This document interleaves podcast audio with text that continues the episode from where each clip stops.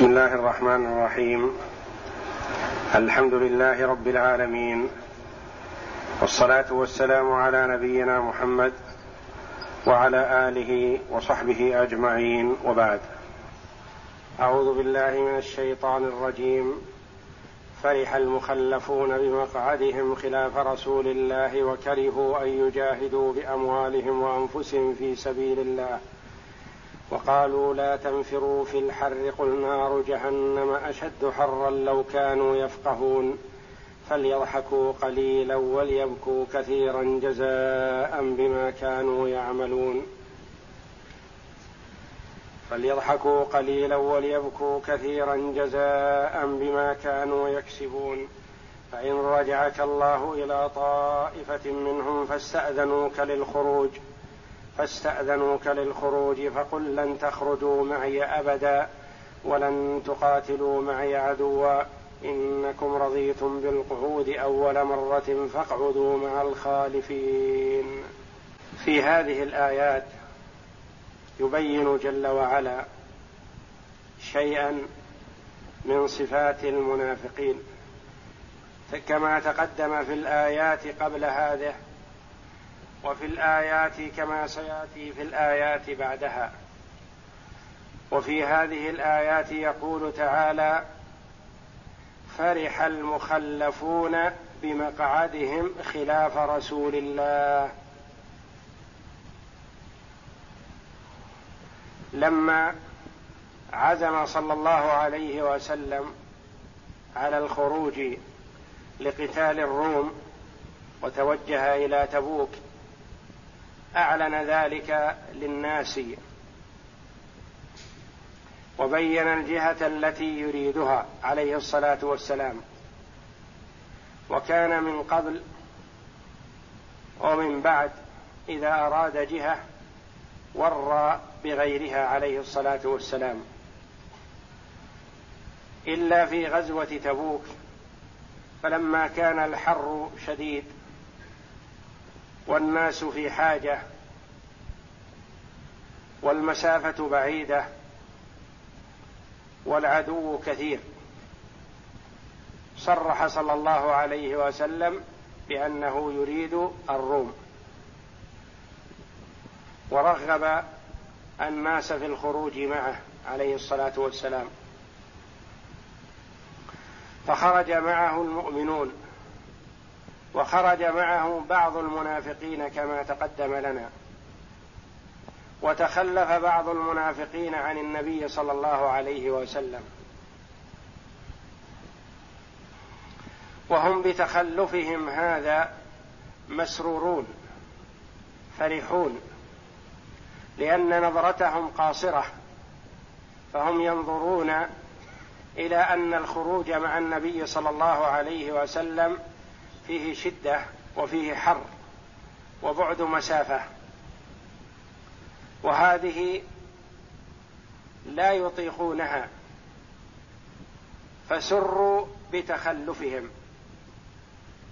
وأن الرسول لم يلزمهم بالخروج فحينما خرج عليه الصلاة والسلام وتخلف من تخلف من المنافقين فرح بتخلفه. بخلاف المؤمن فالمؤمن قد يتأخر عن بعض الواجب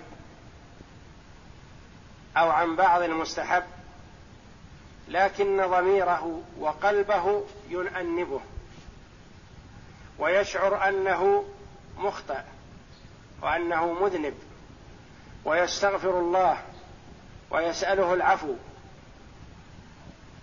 وأما المنافق فهو إذا سلم من الخروج سر بذلك وفرح لأنه لا نظرة له في ثواب الآخرة ولا في عقابها والعياذ بالله. غير مؤمن بلقاء الله وبوعده ووعيده. فمن صفتهم في تخلفهم عن النبي صلى الله عليه وسلم أنهم فرحوا بذلك ظنا منهم أنهم سلموا من الحر ومن التعب واستراحوا في الظلال وفي الثمار وعند الثمار والمياه الباردة فسروا بذلك وفرحوا به. يقول جل وعلا فرح المخلفون بمقعدهم يعني بقعودهم خلاف رسول الله. والمخلفون المؤخرون الذين خلفهم الله فلم يجعلهم أهلا للخروج مع النبي صلى الله عليه وسلم أو خلفهم الشيطان تلاعب بهم حتى خلفهم عن الخروج أو خلفهم المؤمنون يعني خرج المؤمنون وتركوهم خلف ظهورهم وليس المراد المتخلفون بأنفسهم وإنما هم مخلفون. اسم مفعول وليس اسم فاعل. فرح المخلفون بمقعدهم يعني بقعودهم خلاف رسول الله. خلاف بمعنى خلف لأن من تقدم إلى جهة وذهب إليها فإن من بقي في المكان الذي هو فيه اولا يكون خلفه. أو خلاف رسول الله بمعنى مخالفين له هو اتجه إلى تبوك لقتال الروم وهم خالفوه في ذلك ولم يوافقوه فقعدوا ولم يخرجوا. فرح المخلفون بمقعدهم خلاف رسول الله وكرهوا. أن يجاهدوا بأموالهم وأنفسهم في سبيل الله. كرهوا الخروج للجهاد في سبيل الله. شحا بأموالهم وشحا بأنفسهم. لا يخرجون لقتال الأعداء خوفا على أنفسهم من القتل وخوفا على أموالهم من النفاد والمؤمن إذا سنحت له فرصة طلب ثواب الله جل وعلا بماله أو بنفسه يسارع في ذلك. وهؤلاء بخلافهم تخلفوا عن عن الخروج مع النبي صلى الله عليه وسلم ولم يرغبوا بتقديم أنفسهم للجهاد في سبيل الله ولا في تقديم أموالهم. وكرهوا أن يجاهدوا في سبيل الله بأموالهم وأنفسهم. وقالوا يعني قال بعضهم لبعض قالوا لا تنفروا في الحر الجو حار لأن وقت خروج النبي صلى الله عليه وسلم في شدة الحر. والمسافة بعيدة والظلال طابت والثمار قد استوت. فرأوا أن البقاء غنيمة فثبطوا غيرهم. هم بقوا فلم يخرجوا وعزموا على عدم الخروج وأرادوا من غيرهم أن يشجعهم في ذلك فهم يثبطون غيرهم ويقولون لا تنفروا في الحر. والمراد لا تنفروا يعني لا تخرجوا. لا تخرجوا للغزو والجهاد. الجو حار وغير مناسب. وقالوا لا تنفروا في الحر. قالوا هذا فيما بينهم. فأعلنه الله جل وعلا ورد عليهم بقوله قل نار جهنم أشد حرا. أنتم أيها المنافقون فررتم من الخروج مع النبي صلى الله عليه وسلم خوفا على أنفسكم من الحر. والحقيقة أنكم فررتم من حر الدنيا إلى نار جهنم والعياذ بالله. ولا مقارنة بينهما. قل نار جهنم أشد حرا. فلو كان عندهم فقه وعلم وبصيرة ومعرفة لفروا إلى هذا الحر فرارا من نار جهنم. لأن الصحابة رضوان الله عليهم خرجوا مع النبي صلى الله عليه وسلم مسرعين مستجيبين لنداء الله ونداء رسوله مطيعين لله خائفين من عذابه. وهؤلاء الذين لا فقه عندهم ولا معرفة فروا من حر الدنيا ووقعوا في حر الآخرة في نار جهنم. قل نار جهنم أشد حرا لو كانوا يفقهون. فالله جل وعلا توعد المنافقين بنار جهنم ونار جهنم أشد حرا أشد حرا من نار الدنيا ولا تقاس بها. يقول عليه الصلاة والسلام فضلت نار جهنم على نار الدنيا بتسع وستين جزءا فهي جزء من سبعين جزء من نار جهنم. نار الدنيا جزء واحد من سبعين جزء من نار جهنم والعياذ بالله. وذكر جل وعلا أنه توعدهم ومتوعدهم بالنار وهم أحياء ترغيبا لهم للتوبه والإنابة والرجوع عما كانوا عليه. وذكر عليه الصلاة والسلام شدة حر نار جهنم وأنه أوقد عليها ألف سنة حتى احمرت ثم أوقد عليها ألف سنة حتى ابيضت ثم اوقد عليها ألف سنة فهي حتى اسودت فهي سوداء مظلمة لا يضيء لهبها. وذكر عليه الصلاة والسلام ان أنه لو كان في المسجد مائه ألف وفيهم واحد من أهل جهنم فتنفس لاحترق من في المسجد كلهم بنفسه. والعياذ بالله. وذكر عليه الصلاة والسلام في أحاديث سيأتي بيان بعضها شدة حر نار جهنم. وأن من أدنى أهل النار عذابا يوم القيامة من له نعلان وشراكان من نار يغلي منهما دماغه. لا يرى أن احدا أهون منه عذابا. يرى أنه هو أشد الناس عذابا. يقول جل وعلا فليضحكوا قليلا وليبكوا كثيرا. يضحك يسر ويفرح. بماذا؟ بتخلفهم عن رسول الله صلى الله عليه وسلم. وبما أوتوا من الدنيا. وليبكوا كثيرا. أين البكاء؟ متى يكون؟ في نار جهنم.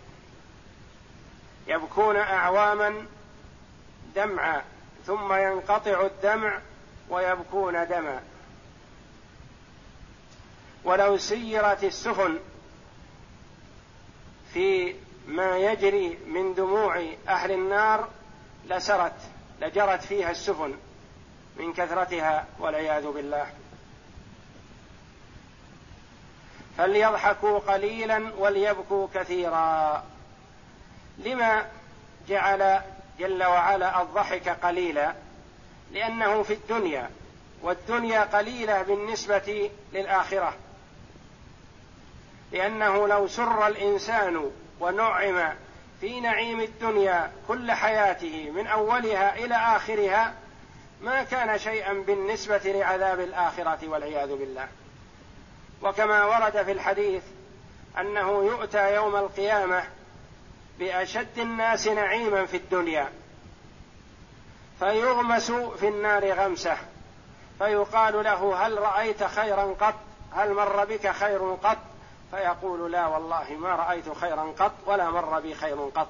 ينسى كل ما حصله من نعيم الدنيا ذهب وانتهى. ويؤتى بأشد الناس بؤسا في الدنيا وشقاء وتعبا ونكدا وفقرا فيصبغ في الجنة صبغة فيقال له بعد ذلك هل مر بك سوء قط؟ هل رأيت بؤسا قط؟ فيقول لا والله ما مر بي بؤس قط ولا رأيت شرا قط أبدا. ينسى شقاء الدنيا وتعبها إذا ذاق نعيم الآخرة. يقول الله جل وعلا فليضحكوا قليلا. أي فرحهم هذا وسرورهم في الدنيا بتخلفهم عن النبي صلى الله عليه وسلم وظنهم أنهم حصلوا ما يريدون من الدنيا هذا شيء يسير. وهم متوعدون بالبكاء الطويل فهم يبكون وينادون أربعين سنة. ويدعون بالخروج فيجابون بعد أربعين سنة بأنهم فيها ماكثون. لن يخرجوا منها والعياذ بالله. فليضحكوا قليلا وليبكوا كثيرا جزاء بما كانوا يكسبون. أي بكاؤهم هذا وعذابهم في الآخرة عقوبة بسبب كسبهم وعملهم. هم قدموا هذا لأنهم ما قدموا خيرا وإنما قدموا شرا فحصدوا ما زرعوا سواء بسواء. فليضحكوا قليلا وليبكوا كثيرا جزاء بما كانوا يكسبون. فإن رجعك الله إلى طائفة منهم فاستأذنوك للخروج. فإذا رجعت إليهم يا محمد وأرادوا أن يخرجوا معك إذا كانت الغزوة قريبة والغنيمة متوقعة والجو مناسب يريدون أن يخرجوا كما ذكر الله عنهم جل وعلا لو كان عرضا قريبا وسفرا قاصدا لاتبعوك. فإن رجعك الله إلى طائفة منهم قال جل وعلا منهم يعني من المنافقين ومن هنا للتبعيض. فيها دلالة على أن على أنه يرجع إلى إلى المدينة إلى أناس تخلفوا من غير المنافقين وأناس تخلفوا من المنافقين وقد يتوب فيتوب الله عليهم. فقال منهم فإن رجعك الله إلى طائفة منهم فاستأذنوك للخروج إذا استأذنك بعضهم للخروج فلا تأذن له طلبوا أن يخرجوا معك لغزوة أخرى وجهاد آخر فلا تأذن لهم لأنهم تخلفوا عن الجهاد أول مرة. وقد يبتلى العبد بتخلفه عن الواجب بأن يحرم من الخير بعد ذلك والعياذ بالله. وقد يقع العبد في المعصية فيحرم بسبب هذه المعصية من خير كثير. يتوقف عن أداء الواجب فيحرم من القبول أبدا كما تقدم لنا في قصة الذي عاهد الله لئن آتاه من فضله ليصدقن. فلما بخل ومنع الزكاة الواجبة عوقب بأن لا تقبل منه صدقته أبدا ولو أتى بها. فقد يعاقب العبد بسبب جرم يقترفه بأن يقع في الإثم دائما وأبدا والعياذ بالله. ويحرم من التوبة بسبب جرمه هذا. فإن رجعك الله إلى طائفة منهم فاستأذنوك للخروج يعني طلبوا أن يخرجوا معك للجهاد فقل لن تخرجوا معي أبدا. أبدا يعني باستمرار دائما وأبدا. لا خروج لكم فأنتم مردودون غير مقبولين. فقل لن تخرجوا معي أبدا ولن تقاتلوا معي عدوا. لا أقبلكم أن تخرجوا معي. وقد يقبل صلى الله عليه وسلم الكافر يخرج معه للقتال ولا يقبل المنافق عقوبة له لأن المنافق يدعي الإسلام ويمتنع. فإذا امتنع وهو يدعي الإسلام عوقب بأن لا يقبل منه مستقبلا. فقل لن تخرجوا معي أبدا ولن تقاتلوا معي عدوا. لما؟ إنكم رضيتم بالقعود أول مرة. رغبتم في التخلف. حينما رغبناكم في الخروج لم تخرجوا. فعوقبتم بأن لا تقبلوا مستقبلا. فقل لن تخرجوا معي أبدا ولن تقاتلوا معي عدوا. إنكم رضيتم بالقعود أول مرة فاقعدوا مع الخالفين. فاقعدوا مع الخالفين. المتخلفين باستمرار. وقال بعضهم اقعدوا مع الخالفين بمعنى مع النساء اللاتي لا يخرجن للجهاد.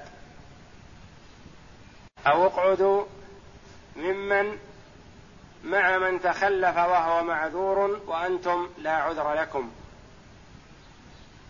وقيل غير ذلك.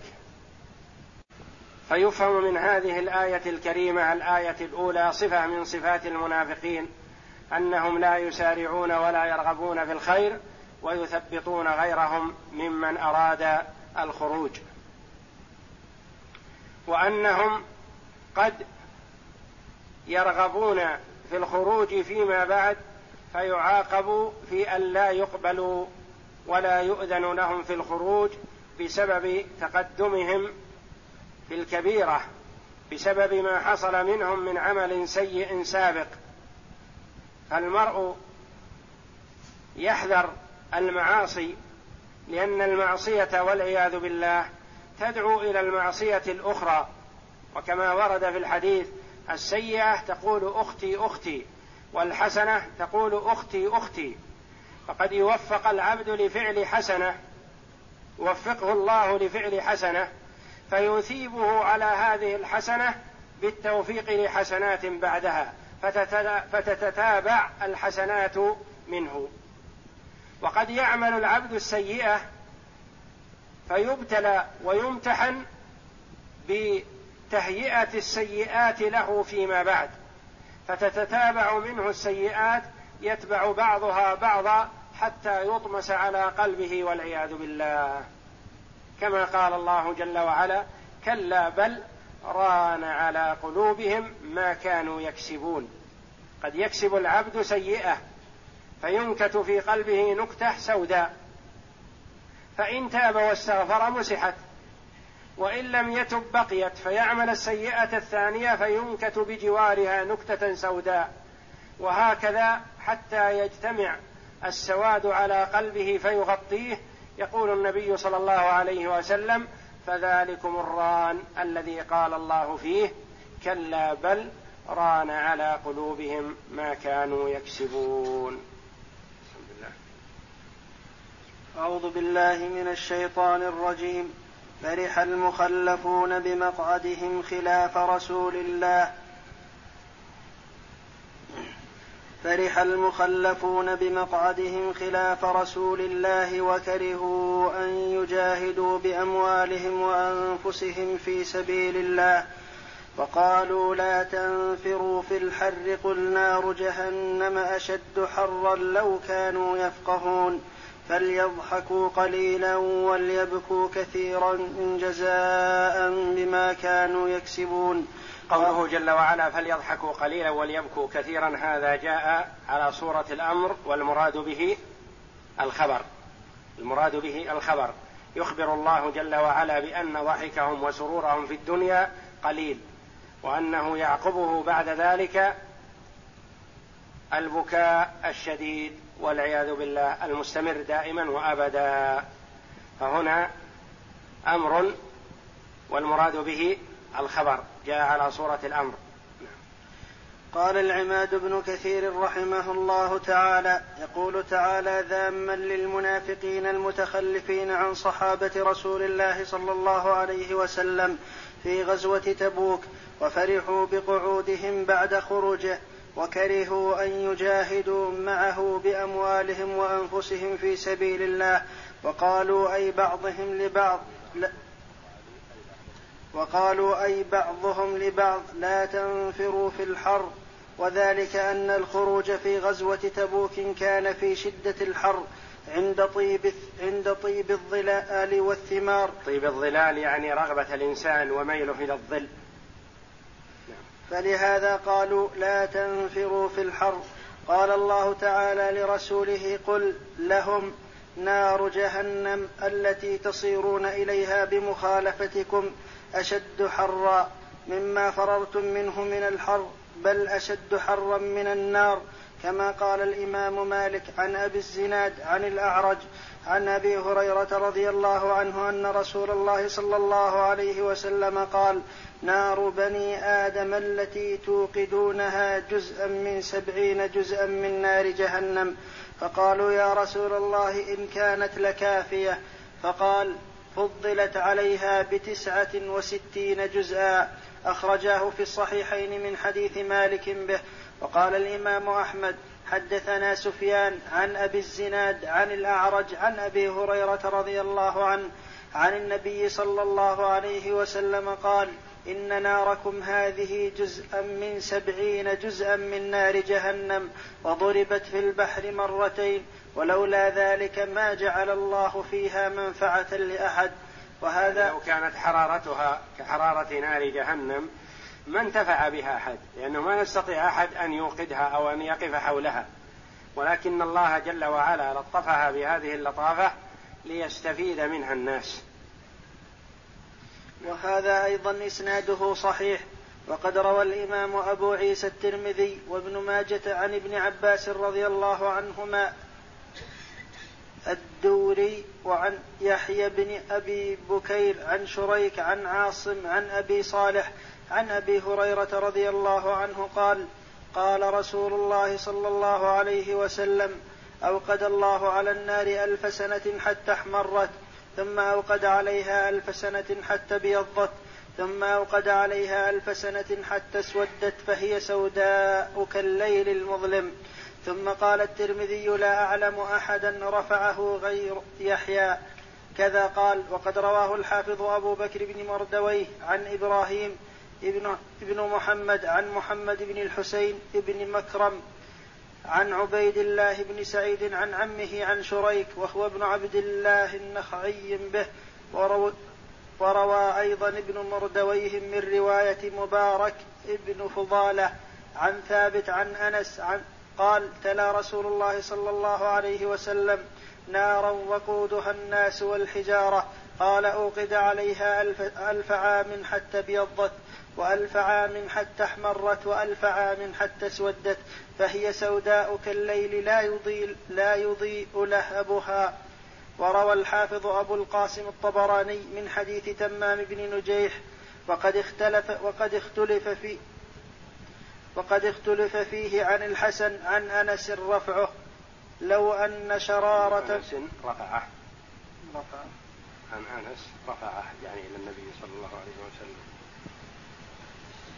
وروى الحافظ أبو القاسم الطبراني من حديث تمام بن نجيح وقد اختلف فيه عن الحسن عن أنس رفعه لو أن شرارة بالمشرق أي من نار جهنم لوجد حرها من بالمغرب.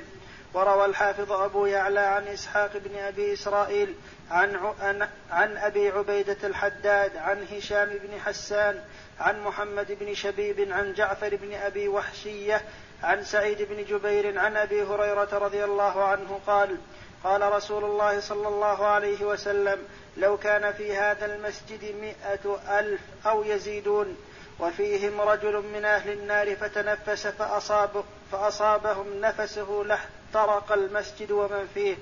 غريب وقال الأعمش عن أبي إسحاق عن النعمان بن بشير قال قال رسول الله صلى الله عليه وسلم إن أهون أهل النار عذابا يوم القيامة لمن له نعلان وشراكان من نار جهنم يغلي منهما دماغه كما يغلي المرجل لا يرى أن أحدا من أهل النار أشد عذابا منه وإنه أهونهم عذابا.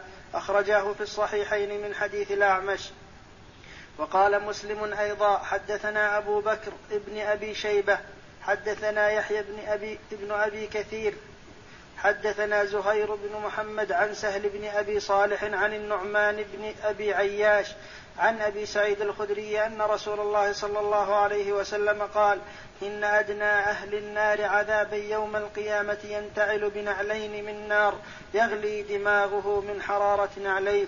وقال الإمام أحمد حدثنا يحيى عن ابن عجلان سمعت أبي عن أبي هريرة رضي الله عنه عن النبي صلى الله عليه وسلم قال إن أدنى إن أدنى أهل النار عذابا رجل يجعل له نعلان يغلي منهما دماغه. وهذا إسناده جيد قوي رجاله على شرط مسلم والله أعلم. والأحاديث والآثار النبوية في هذا كثيرة. وقال الله تعالى في كتابه العزيز كلا إنها لظى نزاعة للشوى وقال تعالى يصب من فوق رؤوسهم الحميم يصهر به ما في بطونهم والجلود ولهم مقامع من حديد كلما أرادوا أن يخرجوا منها من غم أعيدوا فيها وذوقوا عذاب الحريق. وقال تعالى إن الذين كفروا بآياتنا سوف نصليهم سوف نصليهم نارا كلما نضجت جلودهم بدلناهم جلودا غيرها ليذوقوا العذاب. وقال تعالى في هذه الآية الكريمة قل نار جهنم أشد حرا لو كانوا يفقهون أي لو أنهم يفقهون ويفهمون لنفروا مع الرسول صلى الله عليه وسلم في سبيل الله في الحر ليتقوا به من حر جهنم الذي هو أضر كالمستجير من الرمضاء بالنار يعني اللي يفر من الرمضاء إلى النار. والنار أشد حرارة من الرمضاء وهم هؤلاء المنافقون يفرون من حر الدنيا ليقعوا والعياذ بالله في في نار جهنم في الدار الآخرة. وقال الآخر عمرك بالحمية أفنيت بالحمية يعني يحمي نفسه نعم. عمرك بالحمية أفنيته خوفا من البارد والحار. وكأن أو وكان أولى لك أن تتقي من المعاصي حذر النار.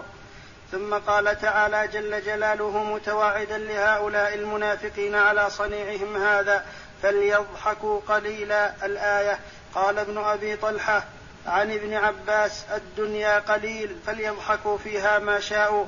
فإذا انقطعت الدنيا وصاروا إلى الله عز وجل استأنفوا بكاء لا ينقطع أبدا. وكذا قال أبو رزين والحسن وقتاده والربيع بن خثيم وعون العقيلي وزيد بن أسلم. وقال الحافظ أبو يعلى الموصلي حدثنا عبد الله بن عبد الصمد ابن أبي خداش. حدثنا محمد بن جبير عن ابن المبارك عن عمران بن يزيد ابن زيد حدثنا يزيد الرقاشي عن أنس بن مالك قال سمعت رسول الله صلى الله عليه وسلم يقول يا أيها الناس ابكوا فإن لم تبكوا فتباكوا فإن أهل النار يبكون حتى تسيل دموعهم في وجوههم كأنها جداول حتى تنقطع الدموع فتسيل الدماء فتقرح العيون فلو أن سفنا أزجيت فيها لجرت.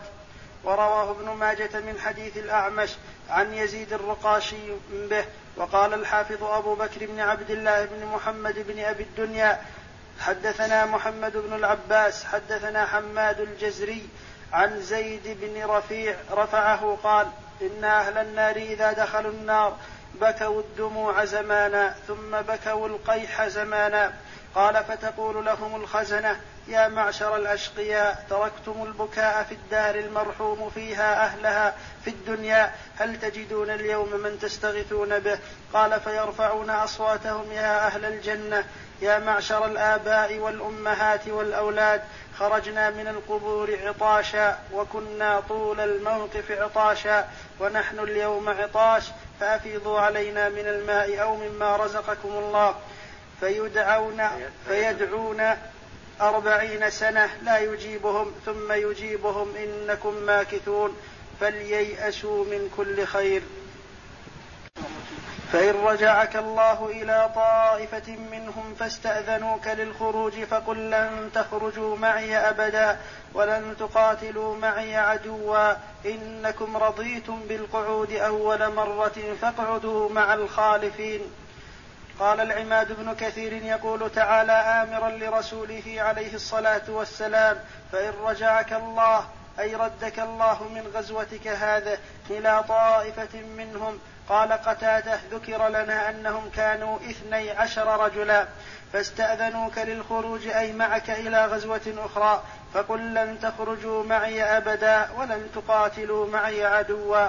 أي تعزيرا لهم وعقوبة ثم علل ذلك بقوله إنكم رضيتم بالقعود أول مرة وهذا كقوله تعالى ونقلب أفئدة ونقلب, ونقلب أفئدتهم وأبصارهم كما لم يؤمنوا به أول مرة الآية فإن جزاء السيئة السيئة بعدها كما أن ثواب الحسنة الحسنة بعدها كقوله في عمرة الحديبية سيقول المخلفون إذا انطلقتم إلى مغانم لتأخذوها الآية وقوله تعالى فاقعدوا مع الخالفين قال ابن عباس أي الرجال الذين تخلفوا عن الغزاة؟ وقال قتادة فاقعدوا مع الخالفين أي مع النساء قال ابن جرير وهذا لا يستقيم لأن جمع النساء لا يكون بالياء والنون. ولو أريد النساء لقال فاقعدوا مع الخوالف أو الخالفات ورجح ورجح قول ابن عباس رضي الله عنهما. أي مع الخالفين الذين تخلفوا عن الغزوات والله أعلم وصلى الله وسلم على نبينا محمد وعلى آله وصحبه أجمعين.